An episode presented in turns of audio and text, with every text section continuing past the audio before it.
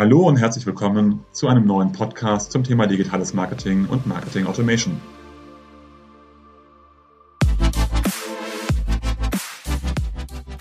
Mein Name ist Jörg Reinhardt, promovierter Physiker, dreifacher Familienvater und Gründer der Centelli Consulting Group, einer führenden Unternehmensberatung rund um digitales Marketing und digitales Kundenmanagement. Wie immer in unserem Podcast sprechen wir mit verschiedenen Unternehmen, wo diese im Bereich digitales Marketing und Marketing Automation stehen, welche Projekte besonders erfolgreich sind, was dabei zu beachten ist und welche Learnings sie gezogen haben. Herzlich willkommen zu einer neuen Folge des Podcasts Mehr Gewinn mit Marketing Automation. Heute mit Renata Dadic, Head of Media und Website Management bei der Deutschen Bank. Herzlich willkommen. Renata, magst du ein bisschen über deine Rolle und deine Aufgaben bei der Deutschen Bank erzählen? Ja, das mache ich sehr gerne. Ich bin ja schon eine ganze Weile bei der Deutschen Bank. Ich äh, wundere mich immer, es sind schon 28 Jahre und habe nach äh, der Ausbildung bei der Deutschen Bank viele Jahre im Vertrieb gearbeitet und bin vor vier Jahren von unserem Marketing-Head Tim Alexander angesprochen worden, inwiefern ich ähm, dort das digitale Marketing aufbauen möchte. Und das hat sich jetzt die letzten vier Jahre immer weiterentwickelt. Da hatten wir ja auch die ersten Berührungspunkte ähm, daraus, was das Thema Marketing Automation angeht. Aktuell bin ich zuständig für das Thema Media und Website Management. Was bedeutet das? Im Konzern ist es ja so, ich bin in der Privatkundenbank dort zuständig für die Marken Postbank und Deutsche Bank und dort für das Thema Paid Media, also alles, was man äh, draußen im Internet von uns sieht, aber auch klassisches Mediageschäft, also Print, TV und Co. sind ebenfalls bei mir im Team verankert, plus für die beiden Webseiten, Public-Webseiten der Postbank und der Deutschen Bank im Privatkundenbereich zuständig. Das heißt, wir gucken da, dass wir den richtigen Content, die richtigen User-Flow bekommen und dort letztendlich auch unsere Interessenten und Kunden auf den richtigen Themen dann auch ähm, entsprechend bewegen können. Das ist ein vielfältiges äh, Aufgabengebiet, wo wir nochmal ein bisschen drauf eingehen werden gleich. Du bist aber nebenbei, neben der, der Haupttätigkeit bei Deutschen Bank, ja auch noch als Speakerin auf verschiedenen Veranstaltungen unterwegs. Was reizt dich denn so generell an diesem Thema und was nimmst du auch aktuell äh, so an Trendthemen mit? Ich habe das vor zwei Jahren angefangen, ehrlicherweise mit dem Thema Speaker, Speakerin zu sein auf unterschiedlichen Konferenzen. Und in erster Linie war es natürlich so, dass äh, ich auch die Konferenzen dafür genutzt habe, selber mein Netzwerk auszubauen, weil wenn man von Digital Marketing spricht oder von Marketing Automation spricht, kommt vielleicht die Deutsche Bank nicht sofort als erstes einem in den Sinn. Äh, und äh, da hilft es, sich auch mit anderen ähm, Branchen dann auch äh, auseinanderzusetzen, sich mal anzuschauen, wie man es dort macht. Ähm, was mich extrem fasziniert, ist natürlich das Thema Automation und Analytics. Ähm, mhm. Also wirklich im, im Themenbereich ähm, Daten, Daten auch zu nutzen, zu sagen, was hat denn gut funktioniert, was hat nicht gut funktioniert. Also wirklich weg von dieser emotionalen Rationalität und einer Bauchentscheidung hin zu, wir haben echte Daten, an denen wir merken, die User, die Zielgruppe funktioniert so oder hat letztendlich genau so reagiert, wie wir es uns vielleicht erhofft hatten haben wir es erhärtet? Ist es gut? Haben wir es nicht erhärtet? Ist es mhm. aber auch genau der richtige ähm, äh, Ansatz, zu sagen, wir haben es probiert, hat nicht funktioniert, lass uns was Neues einschlagen. Und dieses was Neues einschlagen, sich mehr ausprobieren zu können, sich nicht immer von vorgefertigten Meinungen halt leiten zu lassen, finde ich super spannend. Zusätzlich zu dem Netzwerk, das man aufbauen kann, habe ich sehr viel Spaß dran gehabt und äh, freue mich, dass wir hoffentlich nach den ganzen Pandemiezeiten jetzt nach und nach auch wieder in diese Richtung kommen. Jetzt hast du gesagt, ihr, ihr schaut auch auf andere Branchen. Äh, Gibt es denn Branchen, die speziell spannend für die Deutsche Bank oder für Banken generell sind? Also wenn ich ähm, von der Bank natürlich ausgehe, und das ist, glaube ich, nicht nur die Deutsche Bank so, wir gucken uns wahnsinnig gerne auch mal das Retail-Geschäft an, weil ähm, machen wir uns nichts vor, wir haben ja sowohl stationären als auch digitalen Vertrieb. Mhm. Das heißt, wir sind ja auch immer dabei, in den letzten Jahren ähm, unsere digitalen Strecken immer weiter auszubauen, wie alle anderen Finanzdienstleister auch, die ein hybrides Geschäftsmodell haben. Und wenn man da natürlich im Retail-Bereich ähm, reinguckt und dort mal genauer in das Thema E-Commerce mal einen Blick reinwirft, kriegt man bestimmte Ideen ähm, mit aufgenommen, sei es, äh, wie viel äh, muss denn eigentlich so eine Abschlussstrecke auch tatsächlich an Klicks ermöglichen? Wie kann ich schneller werden, um letztendlich auch wirklich das, den Produktabschluss zu bekommen? Wie kann ich aber auch, und das ist etwas, was wir jetzt im Website-Thema immer wieder machen, den User-Flow mir mal wirklich skizziert darstellen nach dem Motto, was soll denn der nächste logische Schritt sein, den wir uns erhoffen, beziehungsweise den wir verproben. Und wenn es der nicht ist, wer ist es denn eigentlich dann? Und da helfen uns natürlich wieder die Daten. Also E-Commerce ist natürlich eine Branche, die super, super spannend ist, aber auch die äh, Versicherungsunternehmen äh, sind mhm. nicht ganz von der Hand zu weisen. Die haben in den letzten Jahren einiges aufgeholt äh, in, ihrem, in ihrem Thema und äh, machen da echt coole Sachen. Wir haben auch einen Podcast mit der DKB, die, die gucken auf Amazon und auf Netflix, genau aus, aus dem gleichen Grund spannenderweise. Äh, wenn du von E-Commerce sprichst, dann hauptsächlich Amazon oder hast du andere E-Commerce-Unternehmen im Kopf, die auch noch was spannend sind? Amazon ist natürlich äh, aktuell, würde ich fast sagen, das Nonplusultra. Ähm, jetzt ist es natürlich so, dass, glaube ich, jeder von uns ein Amazon-Konto hat und äh, Amazon äh, auch äh, rege nutzt äh, und auch immer wieder spannend zu sehen ist, wie sie tatsächlich aus meinem Kaufverhalten wissen, was ich als nächstes eigentlich gebrauchen könnte. Ich weiß nicht, wie es dir geht. Meine Quote ist da relativ hoch und ich frage mich immer wieder, woher sie es können. Das ist natürlich ein Thema, was uns ähm, auch als, als Bank umtreibt, als Deutsche Bank umtreibt. Also wirklich dieses Next Best Offer. Was ist denn das an Daten, was wir da haben? Und wie kann ich aus den Analysen herausziehen, was ist dann das, der nächste mögliche Schritt, den der Kunde ähm, gehen sollte, um sich einfach von seinem Portfolio her zu vervollständigen? Da sind wir schon recht gut drin, finde ich. Ähm, aber das geht natürlich in Richtung von Kanäle, die die Kunden auch digital bedienen, sei es die mhm. Webseite, sei es der transaktionale Bereich. Das geht noch, äh, noch besser ineinander verzahnter, würde ich fast sagen, weil jedes einzelne funktioniert gut, aber ich glaube, die Verzahnung, das ist das, was wir in der Zukunft uns noch mehr ansehen müssen. Das nehme ich nochmal als Thema mit, weil wir gleich darüber sprechen werden. Ähm, jetzt haben wir so ein bisschen den Bogen über die Speaker-Tätigkeit gerade in, in Retail reingenommen. Deswegen, ich würde nochmal ganz zur Deutschen Bank zurückkommen. Ihr seid ja in einem sehr spannenden Umfeld unterwegs, gerade im Bankenbereich logischerweise. Und ich glaube selber, viele Veränderungen. Was sind denn äh, aus deiner Sicht so die Themen, die du gerne hervorheben würdest, an denen Deutsche Bank gerade arbeitet und die für euch besonders wichtig sind? Ein paar davon habe ich gerade eben so anklingen lassen. Also letztendlich geht es tatsächlich darum, wir haben natürlich, ähm, also wie gesagt, ich bin 28 Jahre dabei, da war es ein sehr stationärer Vertrieb. Wir haben mhm. jetzt einfach eine hybride Situation. Das heißt, stationär und digital sind nicht mehr voneinander zu trennen, sondern im Endeffekt entscheidet der Kunde, welchen Weg er zu uns nimmt.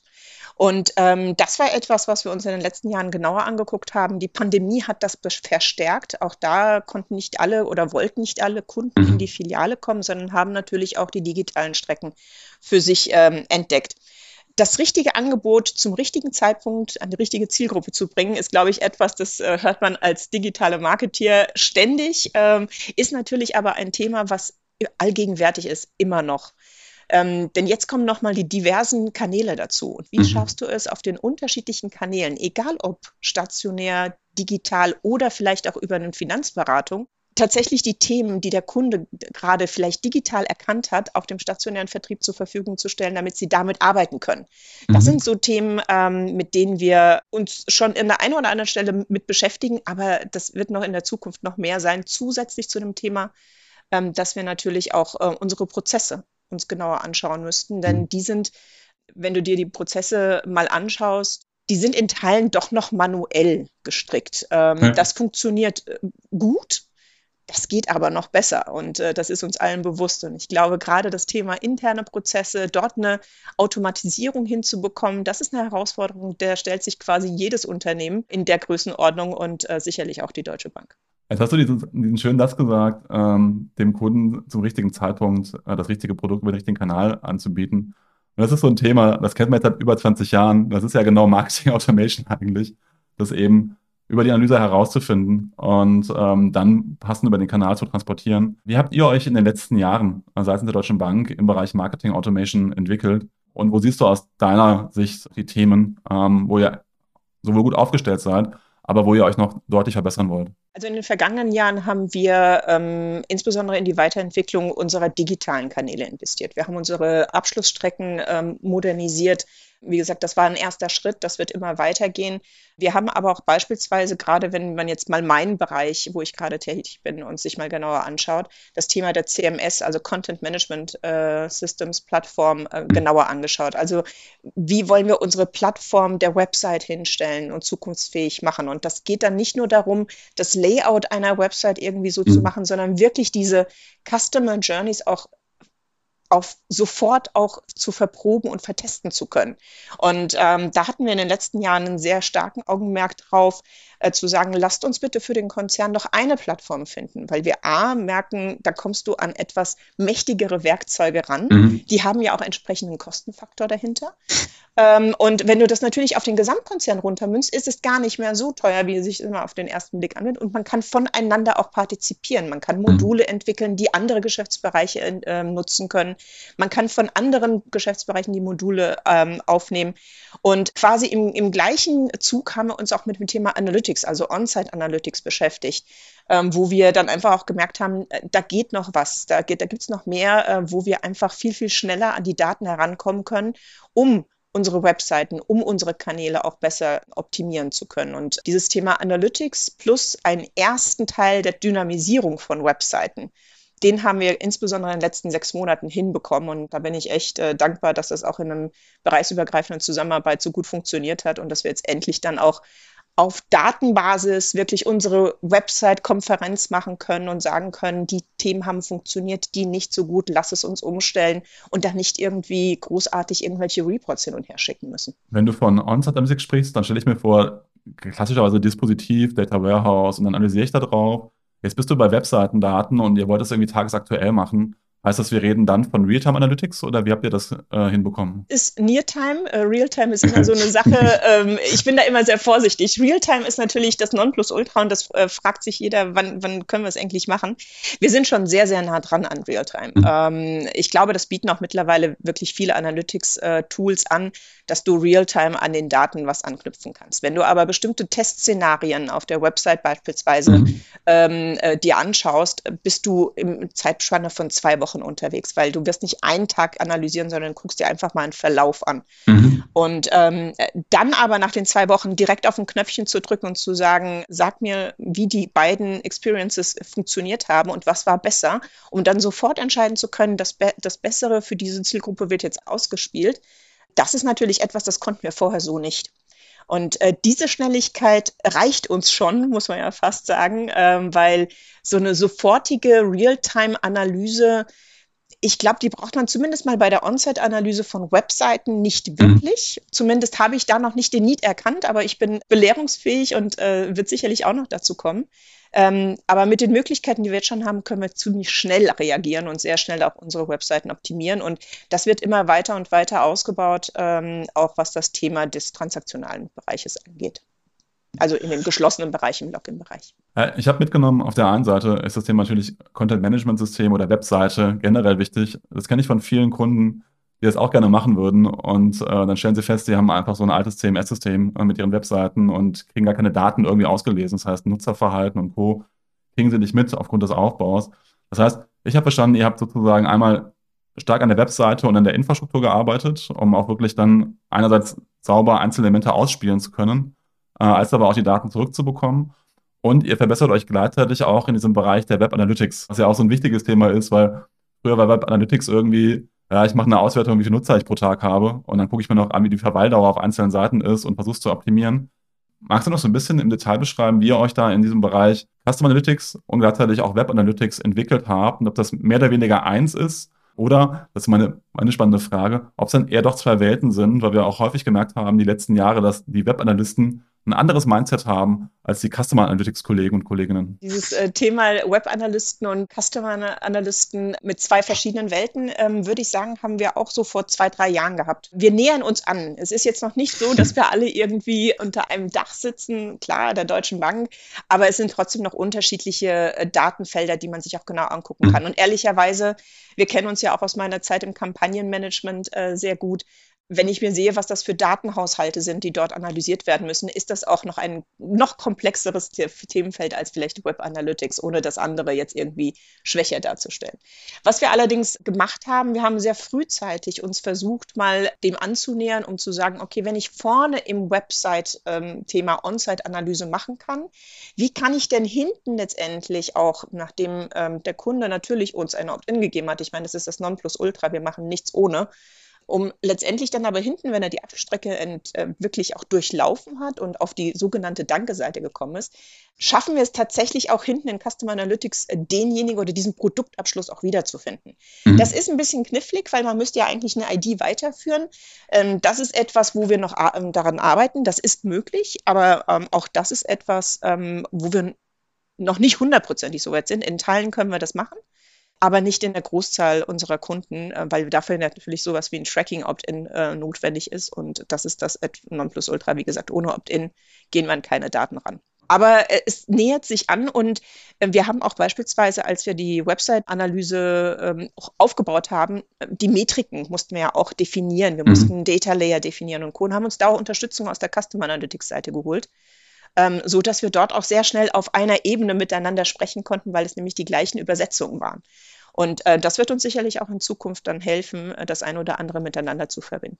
Jetzt hast du schon gesagt, ihr habt die Web Analytics-Kollegen und die Customer Analytics-Kollegen zusammensitzen. Äh, jetzt hat sich ja auch Customer Analytics bei euch nochmal entwickelt, insofern ja mehr Daten reingekommen sind. Und du auch gesagt hast, ihr seid jetzt mehr Near-Time, das heißt eigentlich schneller unterwegs.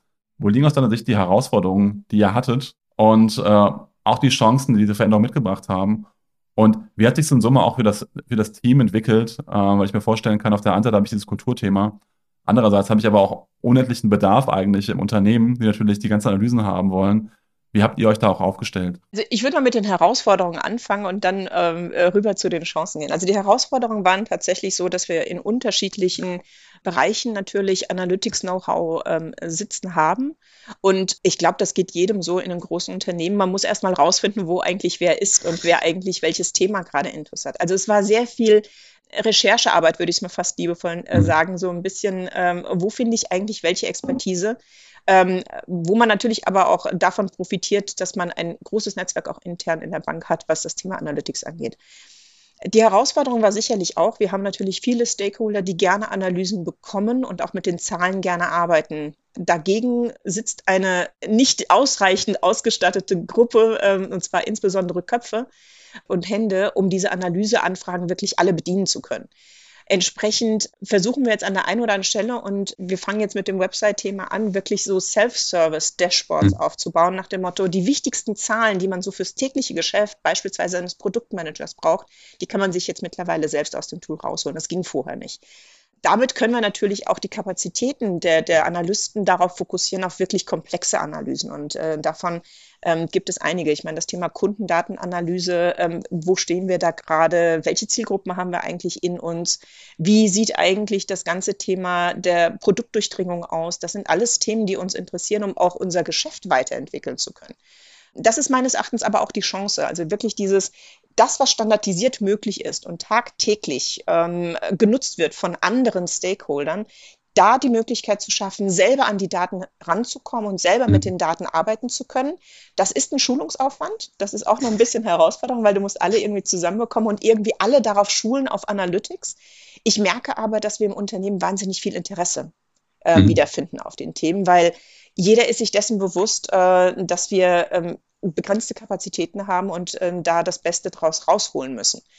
Gleichzeitig ist das aber auch die Chance, wirklich unsere Analysten-Skills und Analytics-Skills, die wir in der Bank haben, dafür zu nutzen, wirklich die komplexen Themen sich mal anzuschauen. Mhm. Weiterentwicklung von Analytics-Tools, Verbindung von zwei Analytics-Ebenen, also On-Site und Customer Analytics, sich damit zu beschäftigen und da die Zeit zu investieren. Ähm, das ist definitiv eine Chance und wir sind immer mehr und mehr interdisziplinär unterwegs. Also dieses Thema, dass man in einem Bereich ein Thema hat und dort dieses Thema vollumfänglich end-to-end -end bedienen kann, wird man selten finden. Und das ist auch gut so. Weil äh, letztendlich ist es so, es gibt ein Thema, es gibt unterschiedliche Skills, die du dafür brauchst und entsprechend holst du dir zu diesem Thema das Projektteam zusammen und ähm, begleitest dann dieses Thema wirklich end-to-end. -end. Da sind wir deutlich schneller auch in der Entwicklung geworden. Klar ist es auch so, dass wir dort uns auch ein bisschen der Scrum-Methodik ähm, auch mittlerweile mehr bedienen als vielleicht noch vor fünf, sechs, sieben Jahren auch im Businessbereich und ähm, merken dann natürlich auch, dass wir schneller dann auch zu unserem Ziel kommen. Ja, du hast einen spannenden Punkt angesprochen beim Thema Self-Service BI. Äh, dass es auch eine Schulung des Managements eigentlich bedarf, äh, dass sie mehr Richtung Analytics gehen. Ich finde den Gedanken schön, wenn wir den nochmal rausstreichen, weil ich häufig sage, dass viele Unternehmen wollen halt so Data-Driven Company werden und eigentlich bedarf es einer Führung von oben, dass man einfordert, dass man in sämtlichen Terminen dann auch wirklich datenbasiert arbeitet und die richtigen Daten und Informationen vorliegen.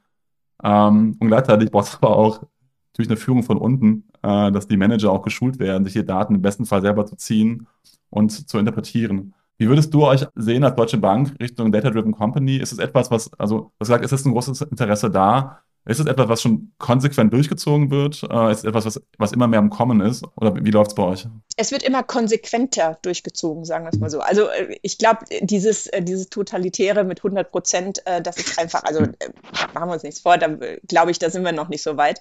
Aber wir sind ähm, deutlich weitergekommen in den letzten Jahren. Das liegt aber auch daran, dass wir sowohl von oben, genau das, was du gesagt hast mit dem Senior Management, wir haben oben natürlich auch ein Senior Management, das auch sehr datengetrieben ist, weil mhm. die Komplexität des Geschäftes ist ehrlicherweise auch äh, bedingt, auf Daten zu schauen und die Daten auch mal zu validieren und auch ähm, entsprechend auch für bestimmte Argumentationsketten oder strategische Entwicklungen zu nutzen.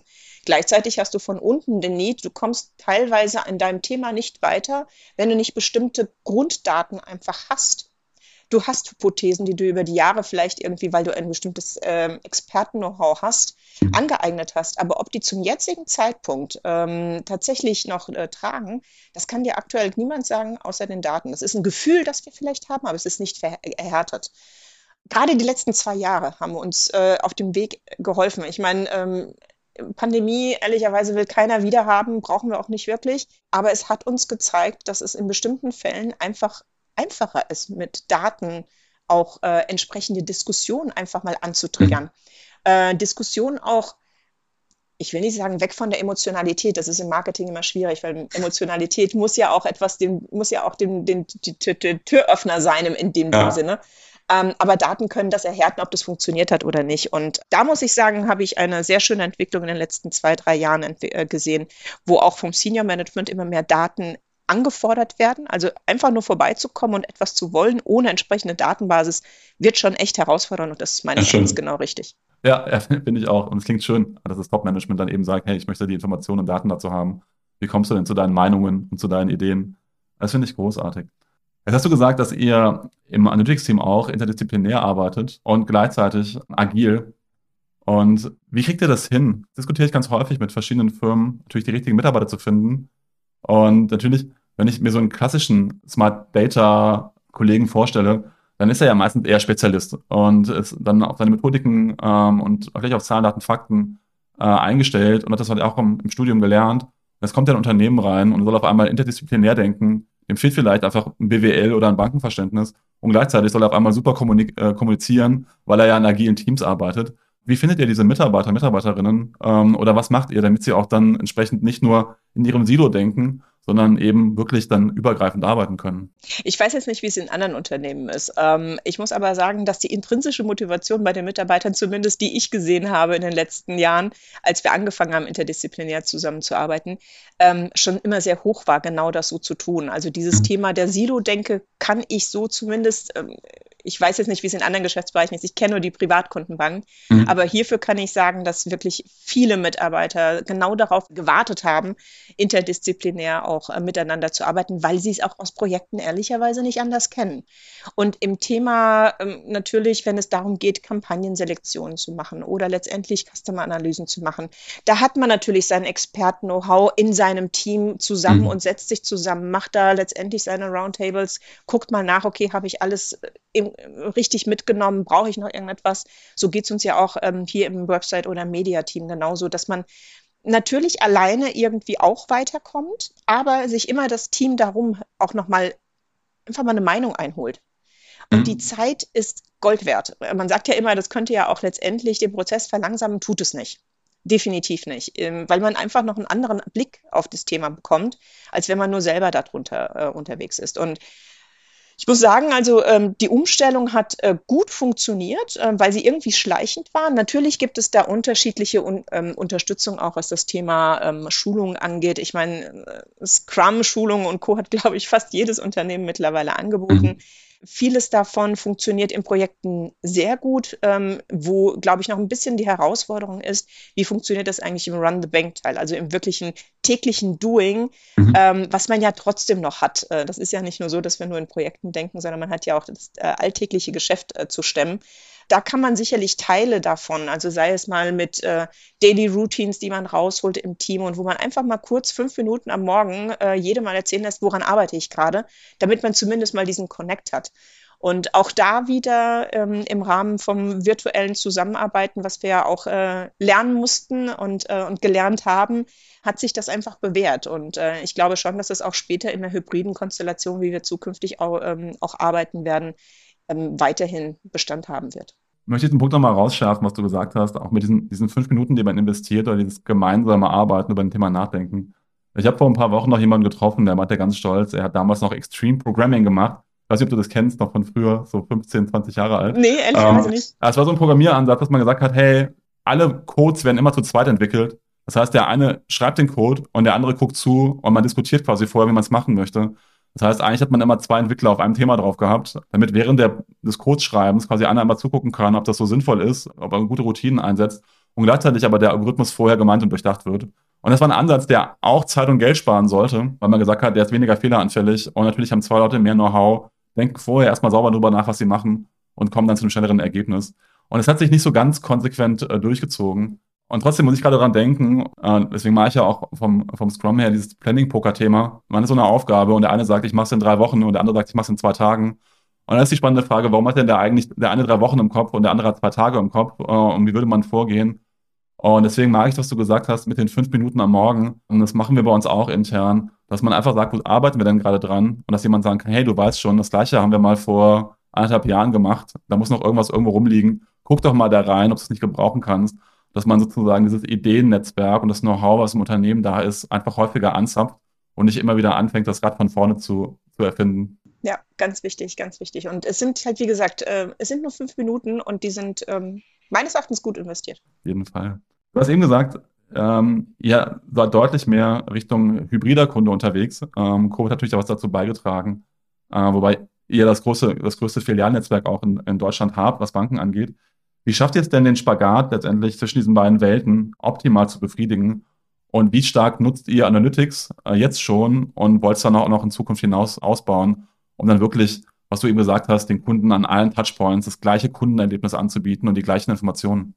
Also ich würde gar nicht mehr vom Sp äh, Spagat sprechen, weil dieser Spagat ist schon äh, gefühlt, musste eigentlich schon mal weggedacht werden, weil es ist ein hybrider Kunde. Ähm, ich glaube, wir haben sehr schnell gelernt, dass wir den Kunden nicht in ein bestimmtes äh, Vertrieb, äh, einen bestimmten Vertriebskanal einfach rein äh, drängen können, sondern dass der Kunde im Zweifel zu dem Zeitpunkt, wo er gerade unterwegs ist, sei es jetzt mit dem Handy, sei es mit seinem Desktop oder aber gerade in der Stadt unterwegs ist und in eine Filiale reingeht, ähm, er selber entscheidet, wo er gerade für sich das beste, ähm, das beste Produkt, das beste Serviceangebot dann auch äh, finden mhm. möchte.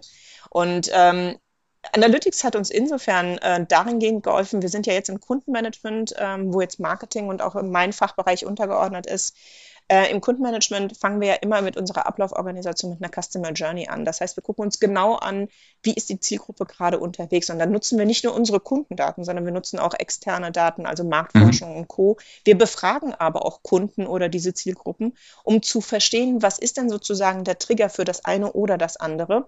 Oder wo sind die richtigen Momente, wo beispielsweise eine digitale Journey in eine äh, hybride, also in eine stationäre beispielsweise umgeht. Wir haben immer noch das Thema, dass viel Research online betrieben wird, aber trotzdem der Abschluss nicht immer online gemacht wird, sondern auch trotzdem noch in den Geschäften erfolgt. Wohl wissentlich, dass sich das aber auch noch immer wieder verändern kann. Und das ist der, mhm. genau das, diese, dieser Verbindungspunkt. Vom Kunden aus denkend, sich wirklich mal davon zu lösen, zu sagen, ich weiß, was unser Kunde will, was nicht immer leicht war äh, und auch immer noch nicht ist weil man ja natürlich auf einen gewissen Erfahrungsschatz zurückblickt. Mhm. Äh, aber äh, sich wirklich davon zu lösen und einfach mal den Kunden erzählen zu lassen, was ihn gerade antreibt und warum er das eine oder andere so oder so machen würde.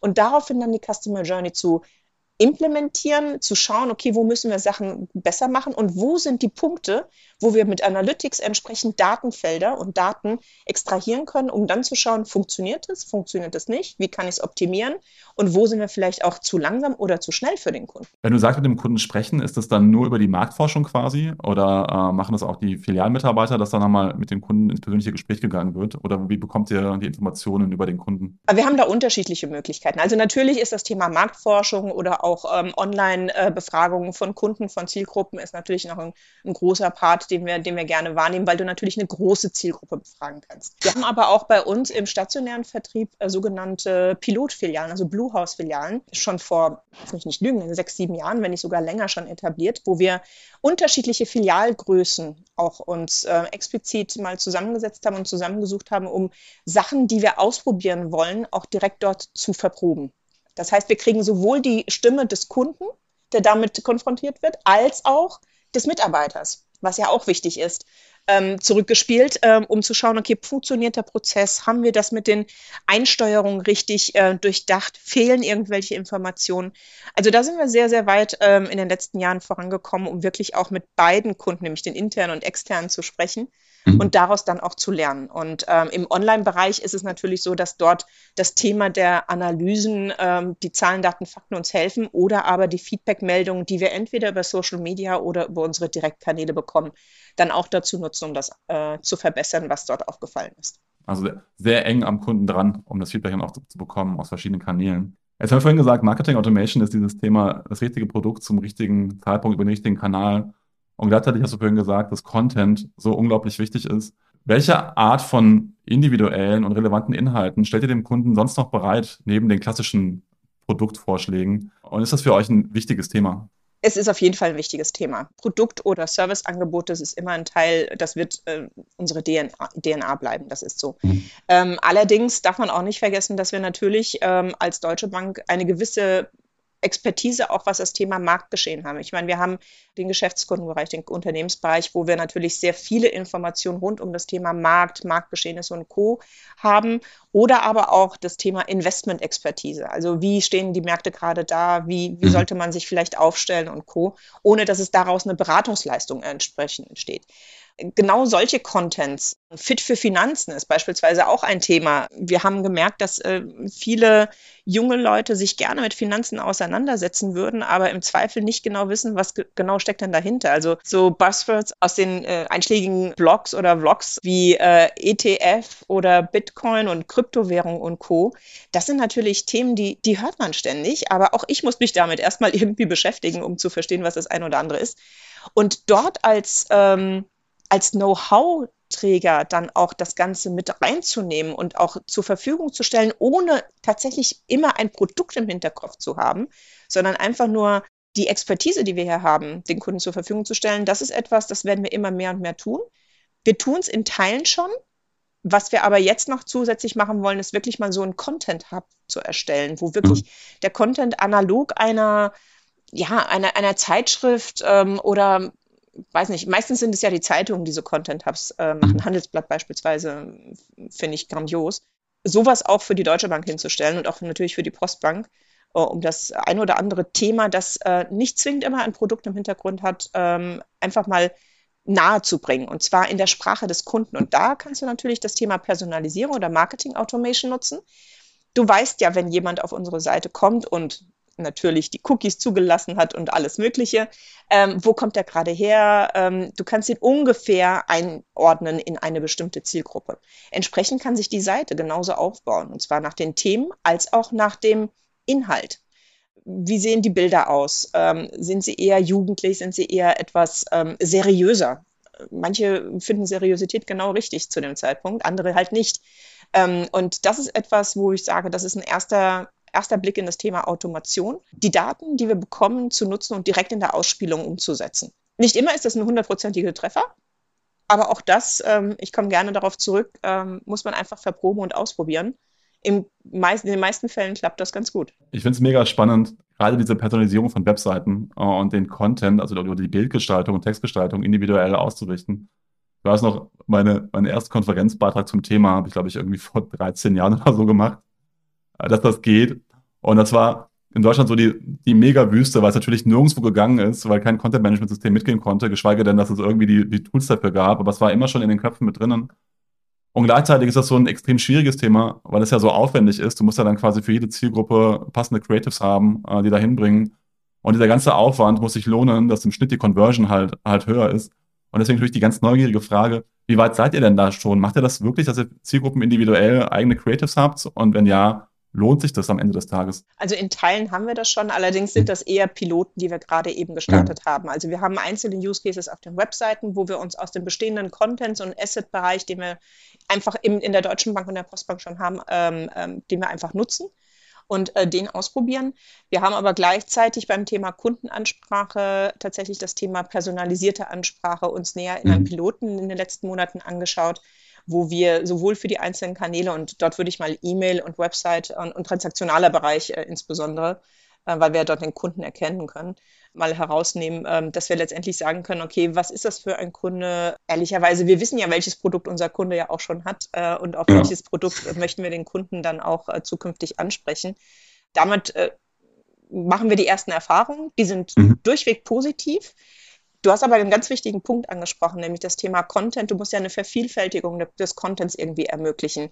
Und ähm, das ist etwas, wo ich sage, das wird uns noch weiter beschäftigen, weil wir jetzt in unsere eigenen Prozesse reingehen müssen, um zu schauen, wie schaffe ich es, einen Content, ein Asset, das ich jetzt habe, so oft nutzbar zu machen, dass es auch auf mhm. unterschiedliche Zielgruppen passen könnte. Und ähm, das wird nicht in einem Manufakturprozess möglich sein, sondern das muss ein, eine gewisse Standardisierung, und das meine ich durchweg positiv, weil Standardisierung kann ja schnell auch als negativ dargelegt werden, in einer Standardisierung des Content-Erstellungsprozesses mit aufnehmen, der auch wiederum mit Automatisierung zusammenkommt. Nach dem Motto, aus den Daten lernen, welcher Content funktioniert, hat er nicht funktioniert und wie kann ich ihn anpassen. Und äh, dann machen wir die ersten Gehversuche, äh, die, wie gesagt, durchweg positiv sind und wollen jetzt auch bald in den Rollout gehen und dann die nächsten Assets ähm, und personalisierten Ansprachen dann auch weiter forcieren. Da drücke ich dir Daumen. Ihr seid echt weit. Das sind wirklich schöne Themen, die man dann im Marketing-Automation-Umfeld bespielen kann. Und da wir leider zum Schluss kommen, da direkt die Frage, ihr seid schon weit und du bist auf diversen Konferenzen unterwegs. Was ist denn so das, das Next Big Thing im Bereich Marketing Automation aus deiner Sicht generell, als aber auch natürlich gerade für, für den Bankenbereich besonders spannend? Äh, Next Big Thing kann man es ehrlicherweise gar nicht nennen, weil das ist schon gefühlt seit zwei Jahren immer wieder in meinem Kopf, aber so richtig greifen kann ich es noch nicht. Mhm. Ähm, was das Thema Marketing angeht, glaube ich, ist das Thema Cookieless Future und mhm. nutzen eine First-Party-Data. Deswegen Next Big Thing ist wirklich schwierig zu sagen. Da, da weiß ich nicht, vielleicht wieder in Richtung von äh, AI, weil das ist noch nicht so wirklich durchgedrungen. Aber Cookieless Future ist etwas, was zumindest als nächstes uns alle irgendwie betreffen wird, egal mhm. ob ich jetzt im Marketing bin oder, oder in der Deutschen Bank bin oder in einem anderen Unternehmen. Wie gehen wir eigentlich damit um und ähm, wie schaffe ich es tatsächlich, unsere eigenen Daten und wir haben einen Schatz, den wir ehrlicherweise noch nicht so hundertprozentig zumindest, was das Thema Paid Media oder nach außen hin betrachtet, vollumfänglich ausschöpfen. Wie schaffe ich es tatsächlich auf Basis dessen weiterhin meine Zielgruppe erreichen zu können? Ähm, mhm. Das ist ein Thema, das wird uns in den nächsten 18 Monaten auf jeden Fall beschäftigen. Ähm, ist aber bei meisten Wellen nicht das Next Big Thing, weil ähm, das kursiert ja schon etwas länger, ähm, das Damoklesschwert über der, über der Branche ich finde es immer wieder spannend äh, zu sehen, wie man aus unterschiedlichen Eingangskanälen neue Leads generieren kann. Vielleicht ist das so ein, so ein Next Big Thing, naja, vielleicht ein halb Big Thing. Ähm, Beispielsweise, ich, ich war ja auch lange Zeit im Beschwerdemanagement und weiß, dass es ganz viele, ähm, letztendlich, wenn Beschwerdethemen reinkommen, du kannst zwischen den Zeilen auch dort rauslesen, was ein gewisser Need ist des Kunden. Mhm. Und daraus dann quasi Leads zu generieren, die du in die Kanäle steuerst, sei es äh, an den Kundenberater, der einfach mit dem Kunden spricht, sei es aber auch mit einer E-Mail den Kunden nochmal kontaktierst, wenn er uns die Erlaubnis ergeben hat dafür. Ähm, ich glaube, der ist nochmal spannend, weil ich ich bin der festen Überzeugung, dass man dort viel mehr rauslesen kann als nur eine Beschwerde. Ähm, das gleiche gilt auch für typische Serviceanfragen, die, die wir auf unterschiedlichen Kanälen bekommen. Das würden wir uns gerne noch näher angucken und ähm, wird sicherlich etwas sein, was auch ein super spannendes Projekt ist. Ja, also Speech- und Textprojekte sind hochgradig spannend, äh, nämlich was mitzubekommen. Plus dann nochmal in die Analyse reinzugehen, auch in die Sprachanalyse. Äh, wie ist der Kunde gerade in dem Augenblicken jeweils drauf? Da machen wir auch einige Projekte das ist hochgradig spannend. Jetzt auch nicht als Next Big Thing bezeichnet, äh, trotzdem das Themen, die immer, immer mehr im Kommen sind. Richtig. Ja. Von daher, Renata, vielen, vielen Dank für den Einblick, was ihr bei der Deutschen Bank macht. Ähm, Sehr gerne. Ja, und dann noch einen schönen Tag. Danke, wünsche ich dir auch.